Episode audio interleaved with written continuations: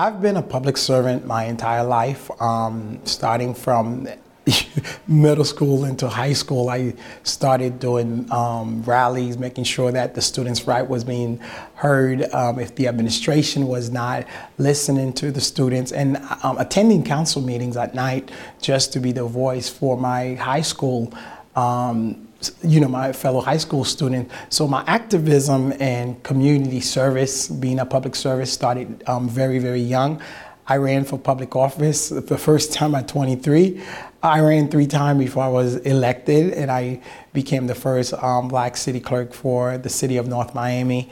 And all that kind of involved my public experience, um, being in the community, um, attending different activities, you know, the boards, serving on several boards. Kids my age was not really into. So my personal opinion has been a, a, a little bit of both. Um, a little shocking because I finally came to the conclusion I am a public servant at heart, and that means that you have to make a lot of sacrifices and a lot of things you have to, to do. As far as the personal rewarding, um, to be elected, to have the honor of folks putting their trust into you, going to um, vote for you, it has been a truly an honor. So it's both been personal and also um, a different experience to kind of have a, a both perspective.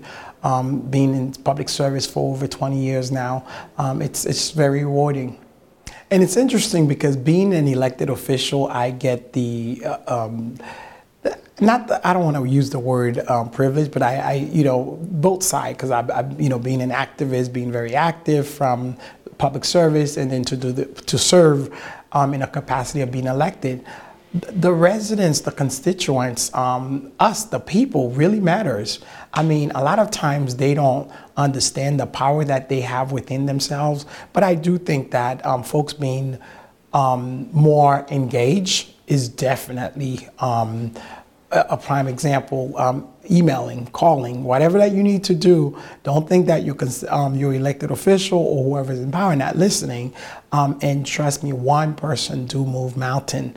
And a lot of times, because of certain things in the way government works and the way the layer works, it may take longer.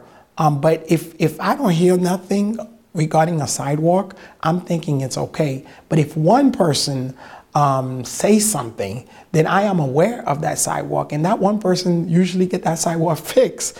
You know, and then their neighbors be like, "How did that happen?" Well, I don't know. There's over you know 15 or 16,000 people in a little area, um, but if one person you know say something, then now that the whole community, the city is aware, the government is aware, and we cannot uh, ignore that one, one, one, one person.